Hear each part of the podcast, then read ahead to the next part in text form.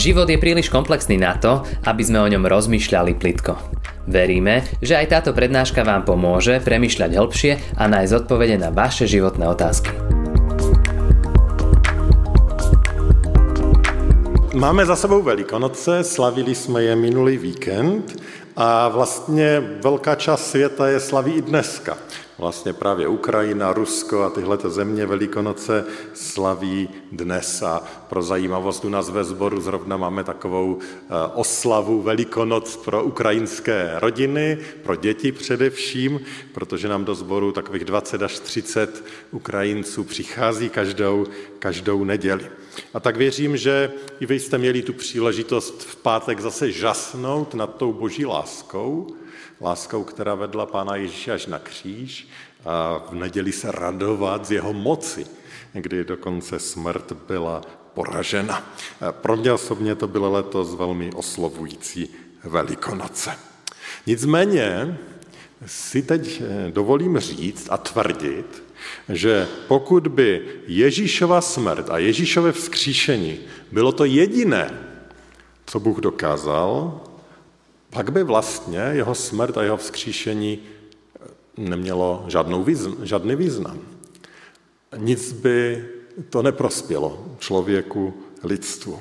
Možná to zní trochu kontraverzně, a já tam tu tenzi ještě chvilku nechám a přečteme si text, který už částečně tady i zazněl a ve kterém věřím je odpověď na to, co tím myslím a co ti chci říct a potom se k tomu vrátíme. Takže já vás poprosím, abychom se postavili a budeme číst z prvního listu Petrova, z první kapitoly, pokud máte svoje Bible, můžete sledovat. Nicméně já to přečtu tak trošku nakombinovaně, omlouvám se, eh, protože přečtu eh, třetí verš z jednoho překladu a zbývající verše z jiného překladu, tak jak to tady máme na plátně. Tam v důvěře v Pana Ježíše čteme. Veleben buď Bůh a Otec Pána našeho Ježíše Krista, neboť nám ze svého velikého milosrdenství dal vzkříšením Ježíše Krista nově se narodit k živé naději a k nepomíjejícímu, neposkvrněnému a nevadnoucímu dědictví, zachovanému v nebesích pro vás, kdo jste boží moci střežení skrze víru ke spasení připravenému, aby bylo zjeveno v posledním čase. Stižme se k modlitbě. Nebeský Otče, tento text nás volá k tomu, abychom tě velebili a ukazuje, že máme proč. A tak tě prosíme, aby toto dnešní přemýšlení nad tvým slovem nás opravdu vedlo k tomu, abychom tě velebili, abychom ti vzdali chválu a abychom ji vzdali hned v našich srdcích, ale aby ta chvála tobě vycházela z našich životů. Prosím tě o to v důvěře v Pána Ježíše, našeho zachránce. Amen. Můžete se posadit.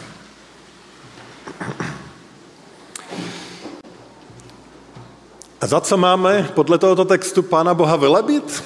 O čem to tam bylo řeč? Za co ho velebit? No, přestože na jiných místech bychom našli i to, že ho máme velebit za to, že se nás zemřel a že vstal z mrtvých, tak tady přece jenom ho máme velebit, oslavovat za něco jiného. On tady Petr říká, že ho máme velebit za to, že nám dal nově se narodit k živé naději a potom taky k dědictví.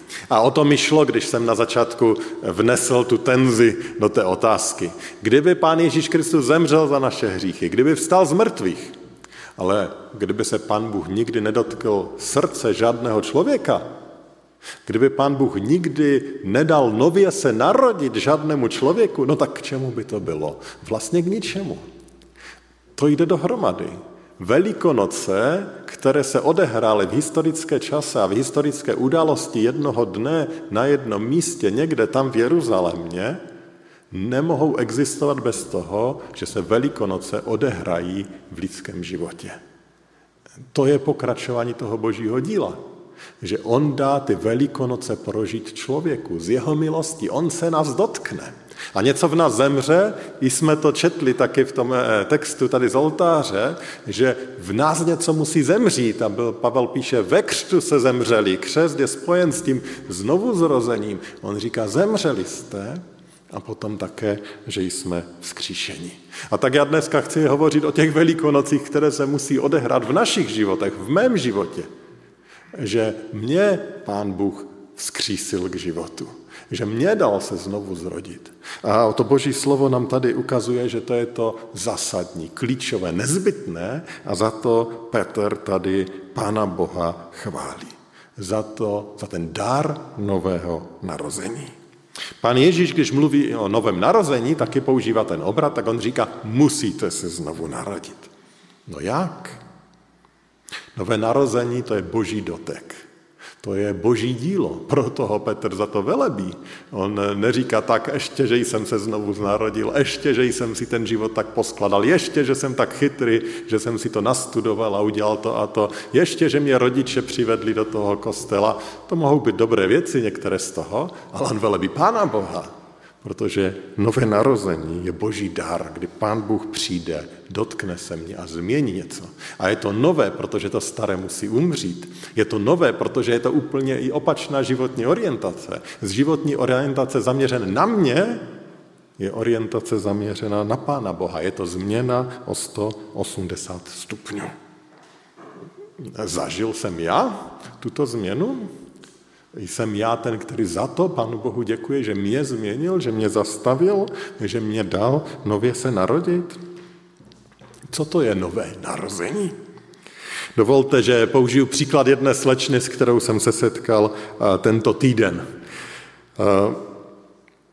Je to mladá dáma, která od dětství byla k víře vedena asi nikdy ve svém životě nezažila moment, kdyby jaksi vědomně a trvalé pochybovala o boží existenci. Tak nějak vždy věděla, že pán Bůh tady je. Ale tak, jak dospívala, tak místo, aby rostla ta její víra a ta její vydanost tomuto pánu Ježíši Kristu, aby se pro něj i osobně rozhodovala, tak eh, se ten Ježíš v tom jejím životě postupně ztrátil, ztrácel, až se vlastně ztratil jeho vliv téměř úplně. Ale na druhé straně to byla žena, nebo je žena, velice citlivá a tak vnímala to, jakési, to, že jí něco chybí. A že jí chybí jakýsi životní pokoj, jakýsi radost, jakési naplnění. A tak říká, že se tu prázdnotu a tu eh, absenci smyslu snažila naplnit kdejakými experimenty a hledala to štěstí a pokoj a říká, že všechno bylo neúspěšné a popis, no, ani nechtěla mluvit, co všechno se dělo, akorát jí za to byla velká hanba, čím vším si prošla. A potom přišla náročná autonehoda, po které byla hodně rozlámaná a jen velice pomalu se dávala dohromady. A to bych řekl, bylo ještě horší, taková deka, která na ní padla. Potom jednoho dne, když už se tak pomalinku dostávala dohromady, ale pořád měla pohyblivost velice omezenou a podobně, její maminku navštívili přátelé té maminky a ti byli věřící a když ta jim vyprávěla, co se stalo dceři a jak na tom je, tak oni se zeptali, jestli by se za ní mohli pomodlit. A ona říkala, no tak jí se, ta maminka říká, no tak jí se zeptejte, ona teda souhlasila, jak říká, možná víc, aby neurazila, než že by si od toho něco slibovala. A tak se za ní pomodlili a ona říká, a okamžikem té modlitby, v tom okamžiku hned, ona říká, něco se změnilo. Něco se změnilo. A říká, já to ani neumím popsat, pořád jsem se potom ještě trápila, trvalo to, než jsem se zbavila těch zlých zlozvyků a všeho, ale říká, já jsem věděla, že něco je jinak. Já jsem věděla, že tady pan Bůh je. Já jsem věděla, že on má o mě zájem. Oni ani neměli žádný pořádný rozhovor, to byla modlitba. A v tom momentu zažila opravdu boží zastavení, boží změnu. A, a, a začal se proces takové jakési proměny a nasledování Ježíše. A ona to tak až humorně řekla. Ona říká, no já vím, že to zní tak trochu blbě, ale já teď rozděluji svůj život na život před Ježíšem a život s Ježíšem. A říkám, to vůbec nezní blbě, teď tak to říká Bible. Takový má být náš život, to je znovu zrození, ta absolutní, absolutní změna. A tak ta důležitá otázka samozřejmě pro každého z nás je, jaký je ten náš život. Je to život před Ježíšem Nebo je to život s Ježíšem? A nebo když to řekneme ještě jednoznačněji, no je to život bez Ježíše nebo s Ježíšem? A teď se neptám, jestli věříme v historicitu Ježíše, jestli věříme, že zemřel na kříži, jestli věříme v kde co, co se stalo. A teď se ptám, jestli věříme jemu. Ježíši, to je to znovu zrození. Jestli on je ten, který vede na život, jestli on je ten, který určuje směr našeho života, to je ta klíčová otázka, zásadní, všechno na ní stojí. Jak to říká Petr, veleben buď Bůh a otec mém, nebo můžeme to tak přeložit, veleben buď Bůh, pokud se to stalo v mém životě, tak řeknu, veleben buď Bůh a otec mého Pána Ježíše Krista, neboť my ze svého velikého milosrdenství dal vzkříšením Ježíše Krista nově se narodit. Mohu to tak říct? Je to můj životní refrem, že mu děkuji za to, že mi dal ten nový život? Pokud ano, tak jsme zažili Velikonoce. Ty osobní Velikonoce. Tak se k těm historickým eh, Velikonocům, kdy Ježíš vstal z mrtvých, připojíte moje Velikonoce, protože něco ve mně umřelo a něco nového žije. A to je obrovský dar. Ale pokud ne, tak ta dobrá zpráva je, že dokud jsme tady, tak pořád máme šanci prosit Pána Boha, aby, aby to změnil. Pořád máme šanci říct, pane Bože, odpust, že žiju po svém, že žiju pro sebe, že tě mám tak někde vedle sebe a poprosit ho, aby on byl ten, který je za volantem toho našeho života, který ten, volant, ten život řídí, který, který ho vede. A pan Bůh říká, že on ty, kteří volají, kteří prosí, tak on je přijímá, on ty prozby o odpuštění, o přijetí, on je přijímá, on na ně reaguje, on se nás dotýká. Jedna modlitba změnila život té mladé ženy. Může to být modlitba naše, když řekneme, pane, odpust, chci být s tebou, může změnit na život absolutně.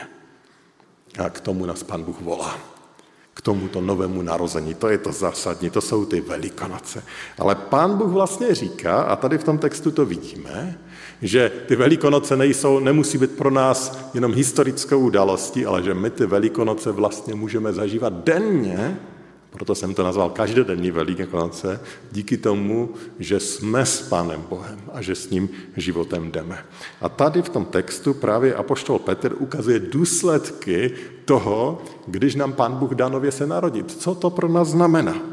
A on tady hovoří, a to bych chtěl tady zdůraznit, nebo k tomu se přidat, že to znovu, znovu zrození nás vede k životě v přítomné naději. To znamená, že v teď, v přítomnosti můžeme žít naději, ale že nás také vede k budoucímu dědictví. To jsou ta dva slova, které v tom textu nacházíme. Naděje a dědictví. E, pojďme se na to podívat. Teda jsme zrozeni k naději, tam čteme. Se vzkříšením Ježíše Krista nám dal nově se narodit k živé naději. K živé naději. O naději často mluvíme v církvi, často tady vysvětlujeme a opět chci připomenout ten, to srovnání mezi tou nadějí křesťanskou a biblickou a mezi tou naší. Jaké máme naději? No, v Třinci mají všichni naději, že oceláři urvou titul, že? Máme tu naději, že to bude další titul. Ale můžeme mít naděje týkající se mnohem zasadnějších věcí. Můžeme mít naději, a lidé mohou mít naději, že se vylečí z nevylečitelné nemoci. Můžou mít naději, že se ženou lépe práci, lepší práci, nebo že nám šéf přidá. Můžeme mít naději, že nám někdo odpustí dluh, který třeba máme. Můžeme mít naději, že někdo, komu jsem hodně ublížil, mi odpustí a že ten vztah bude zase tak jako předtím. Můžeme mít různé poměrně důležité významné naděje. Ale na čem ty naděje spočívají. Co je garancí takové naděje? Jakou máme garanci, že se to podaří? Jakou máme garanci, že oceláři urvou titul, eh, že se vylečíme, že dostaneme lepší práci? No, velice chabou. My nemáme nic, na čem to můžeme úplně založit.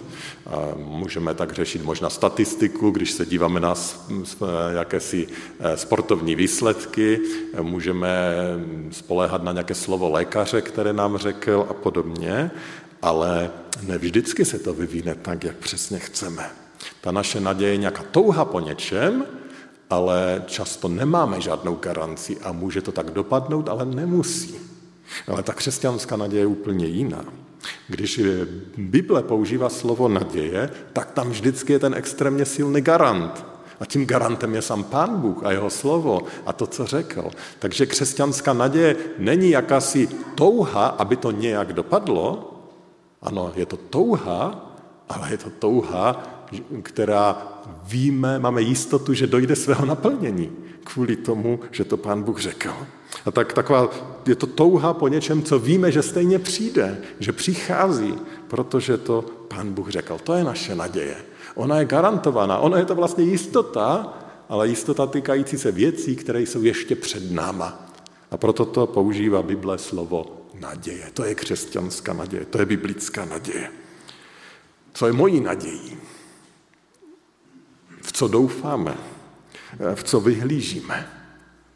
Jako křesťan my jsme byli znovu zrozeni, aby za tou nadějí byla ta důvěra v Pána Boha, že ať se bude dělat cokoliv, sporty přeskočíme, ať už nemoc dopadne jakkoliv, životem či smrtí, ať už moje pracovní povolání dopadne jakkoliv, ať už naše vztahy dopadnou jakkoliv, tak Pán Bůh má pořád věci ve svých rukou. A On je pořád Pán. A On je pořád s náma. A jemu na nás pořád záleží. To je křesťanská naděje. A Petr tady v tom textu tu uh, definice naděje ještě zúžuje a on tady říká o živé naději. Tak jsem přemýšlel, tak to pak může být naděje mrtvá, Mrtvá naděje, to zní tak trošinku divně, ale když říká živá, no tak kontrastem je mrtvá naděje. A, ale autoři Bible to tak někdy používají. Například Jakub hovoří o mrtvé víře. Taky bychom si mohli říct, co pak může být mrtvá víra. A když Jakub mluví o mrtvé víře, tak mluví o víře, kdy člověk sice věří Pánu Bohu, ale v jeho životě se to vůbec neprojevuje. Nejsou tam žádné skutky, které by to potvrzovaly. Není tam žádné ovoce takové víry. Eh, taková neplodná víra, mrtvá víra. A kdybychom si to, tu naději zaplikovali stejně, a myslím, že můžeme, tak živá víra je potom vírou, která přináší ovoce. Z které něco, teda pardon, eh, živá naděje je naděje, která přináší ovoce, z které něco je. Eh, která není jenom naděje pro mě, ale z které něco přichází. Hm, jaké ovoce může mít naše naděje? No je to ovoce, to ovoce, které přináší, nebo které známe jako ovoce Božího ducha. Je to pokoj, který můžeme zažívat, když žijeme touto nadějí. Je to radost, kterou můžeme mít v životě. Ale je to také to, že nás Pan Bůh vede v těch situacích, že zapláčeme, když nevyužijeme dobrou situaci, jak tady bylo řečeno, a děkujeme Pánu Bohu, když nám dá ta pravá slova, abychom dobře zareagovali v té situaci. Ta naděje proměňuje náš život a přináší ovoce pro nás, ale potom i pro ty, kteří jsou kolem nás. A Petr tady chválí Pána Boha a říká znovu zrozením, tím, když si mě otočil za sebou, tak ty jsi mi, pane Bože, dal tuto živou naději. Tuto živou naději, která mě životem vede, která mě posiluje, která je se mnou. Jak už jsem řekl, my žijeme ve společnosti, kde lidé mají různé naděje a myslím, že lidé mají taky takové naděje ve smyslu k víře a k Pánu Bohu. Většina Čechů eh, jsou, eh, používá se někdy to slovo agnostici. Dalo by se říct, že počet ateistů významně klesá. Ale agnostici v tím, že říkají, pan Bůh asi někde nějaký je a já mám naději, že pokud opravdu je nebe a peklo a jednou nás bude soudit, tak mě vezme, bo já jsem docela slušný chlap. Já nekradu, nepodvádím, netuneluju, jak tam ti politici, no kdo jiný by v tom nebi měl být než já. Já mám tu naději. Takovou naději mají mnoho lidí. Na čem založenou? Na jejich vlastní představě o Pánu Bohu. Na jejich vlastní představě o spravedlnosti. Na jejich vlastních touhách naše naděje vychází z Božího slova. Když se tehle naděje držíme, naděje, která se nám zjevila v Pánu Ježíši Kristu, tak ta naděje je zakotvená v něm. To neznamená, že jako křesťan můžu mít naději kde co a jistotu, že se to stane. Ne, ne. Ta naděje se týká toho, co nám Pán Bůh slíbil. A on nám slíbil, že nás nikdy neopustí, že se nás nikdy nezřekne, že bude s náma až do dne jeho navštívení. A to jsou každodenní velikonoce. Život v naději, která přichází ze znovu zrození. A potom, potom je tam to druhé, k čemu říká, že jsme byli znovu zrozeni. A to druhé, on říká, že nám dal skříšením Ježíše Krista narodit se také k nepomíjejícímu, neposkvrněnému a nevadnoucímu dědictví, zachovanému v nebesích pro nás. Um, to je ten druhý dar, který tady máme, který vychází, k čemu jsme byli znovu zrozeni. No, k budoucnosti, k budoucímu dědictví, k přítomné naději a k budoucímu dědictví. A proč můžeme očekávat dědictví? No, protože pán Bůh nás nazývá svými dětmi. A děti jsou dědicové, pokud je rodiče nevydědí. A, a pán Bůh říká, vy jste moji dědicové. A pro vás jsem připravil dědictví. Jste totiž moje děti. A poštol Pavel to téma dědictví používá také. Nejenom Petr tady, ono se objevuje v Bibli častěji. Přečtu z Římanům z 8. kapitoly, 15. až 17. verš.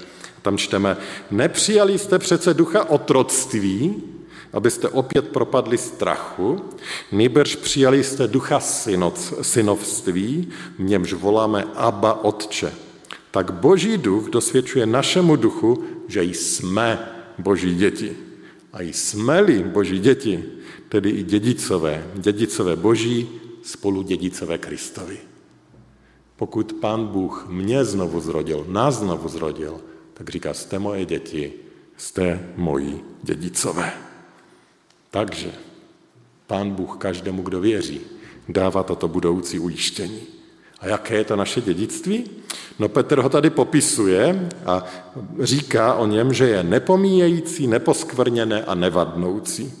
Je zajímavé, že ho popisuje tak, že, se, že nám říká, jaké není, ne jaké je.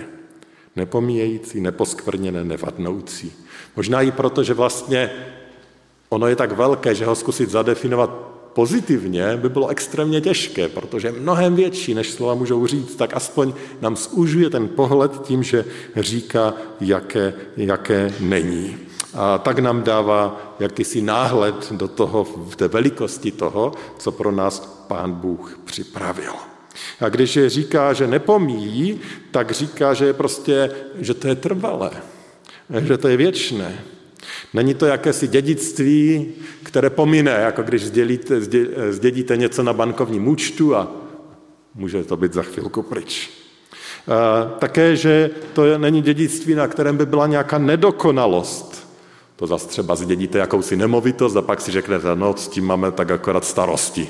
O to je třeba opravovat a všechno, všechno do toho dělat.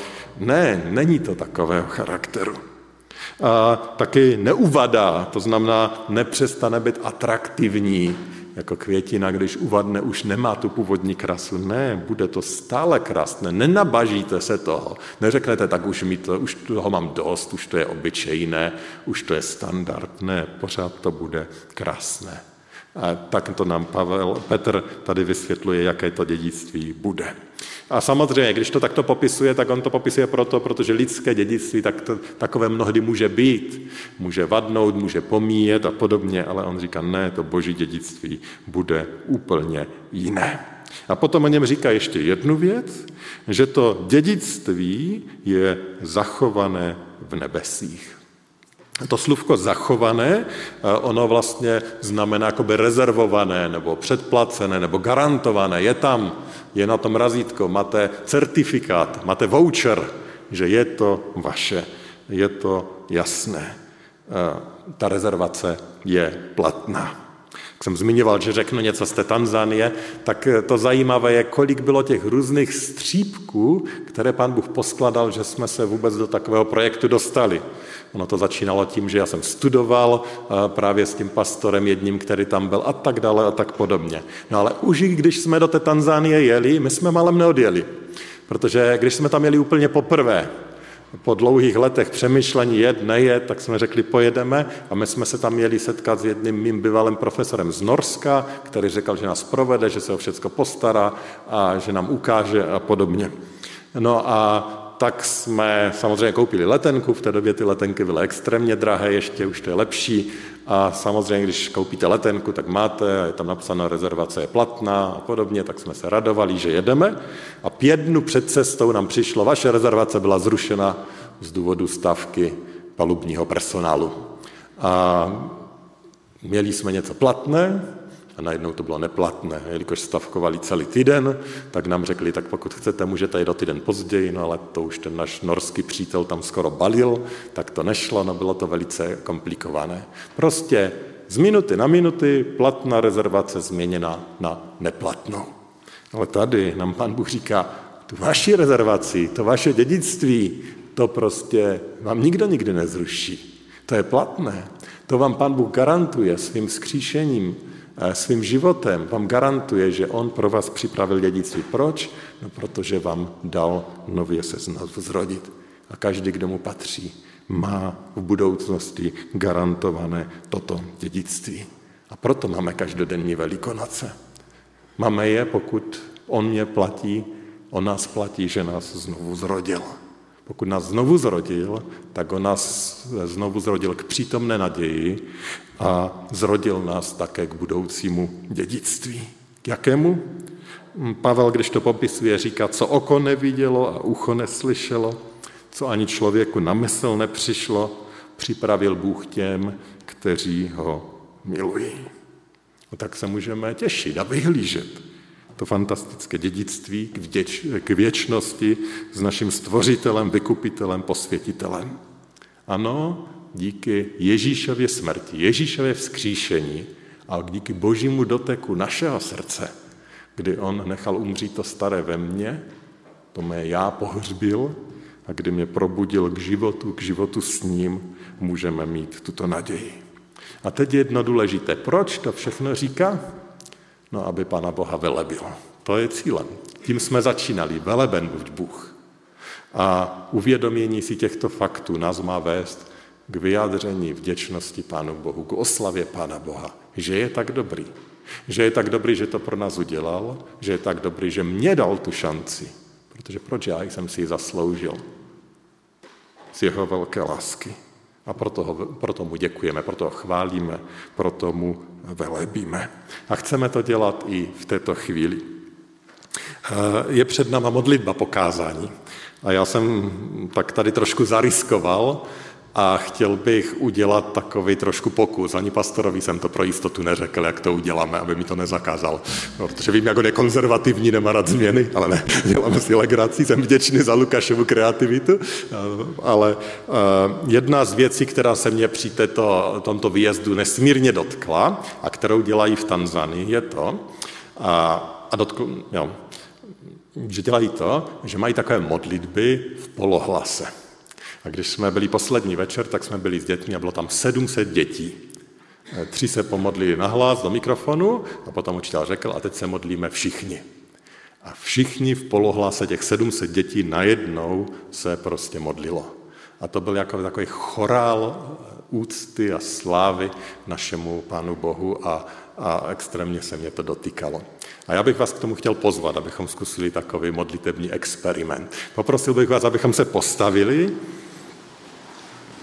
a pokud chcete Pánu Bohu poděkovat a souhlasíte s touto formou, nechci, abychom tady křičeli nebo něco takového, každý prostě eh, můžeme hm, pro sebe, ale přitom hlasem eh, pomodlit se a vzdat Pánu Bohu díky za jeho velikonoce, za ty velikonoce, co udělal v nás a za to, co nám nabízí skrze toto. Stížíme se krátké modlitbě a já potom modlitbou do mikrofonu ty naše modlitby zakončím.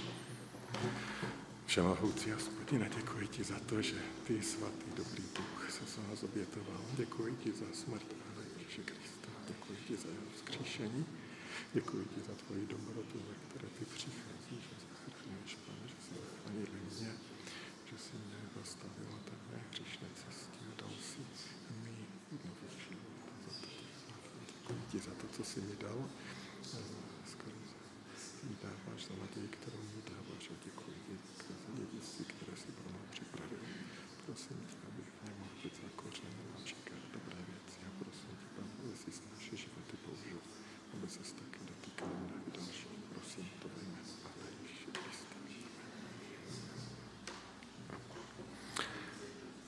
Nebeský Otče, v Pánu Ježíši Kristu tebe chceme velebit, tebe chceme oslavit, protože jsme si vědomi, že všechny dobré dary přicházejí od tebe.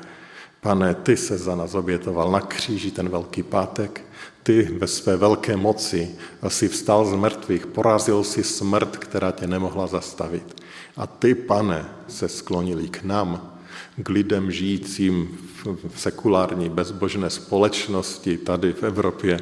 Pane, ty se sklonil, ty se z nás dotkl, ty se z nám dal poznat. Pane, ty si požehnal naše předky, kteří nám evangelium zachovali. Ty jsi nám do života posílal ty, kteří nás formovali, kteří nám byli svědectví a za to ti chceme děkovat, protože ty si mnohokrát mocně působil, aby z nás dovedl k tobě. Ale děkuji ti také za to, že i po té, co jsme tě poznali, že jsi s námi, že nás žehnáš, že nám zpřítomněš tu naději, kterou v tobě můžeme mít a že nám dáváš jistotu toho dědictví věčnosti s tebou, která nás taky může držet. A tak ti za ty všechny nádherné, úžasné dary děkujeme. A prosíme tě, ať se tě vírou držíme, ať se tě nepustíme, ať ti chceme být stále blíže. Ale zároveň prosíme o ty, kteří tě ještě neznají, pro ty, kteří jsou v našich rodinách, v našem okolí, v našem sousedství, na našich pracovištích, možná mezi náma, možná přicházejí k nám. Prosím tě, aby každý z nás mohl říct, že jeho život už není život bez Ježíše nebo před Ježíšem, ale je život s Ježíšem. Díky za vzácný dar, díky za dar tvé milosti pro nás. Díky ve jménu Pána Ježíše Krista. Amen. Ďakujeme, že ste si túto prednášku vypočuli do konca. Modlíme sa, aby ste boli inšpirovaní a povzbudení. Ak máte nejaké otázky, napíšte nám správu na Facebooku, Instagrame alebo hoci aj e-mail. Projekt Chcem viac už viac ako 10 rokov podporujú ľudia z celého Slovenska. Pridajte sa k ním. Aj vďaka vašim darom a modlitbám môžeme prinášať každý týždeň dobrú správu, povzbudenie a inšpiráciu tisíckam ľudí nielen na Slovensku. Ďakujeme. thank you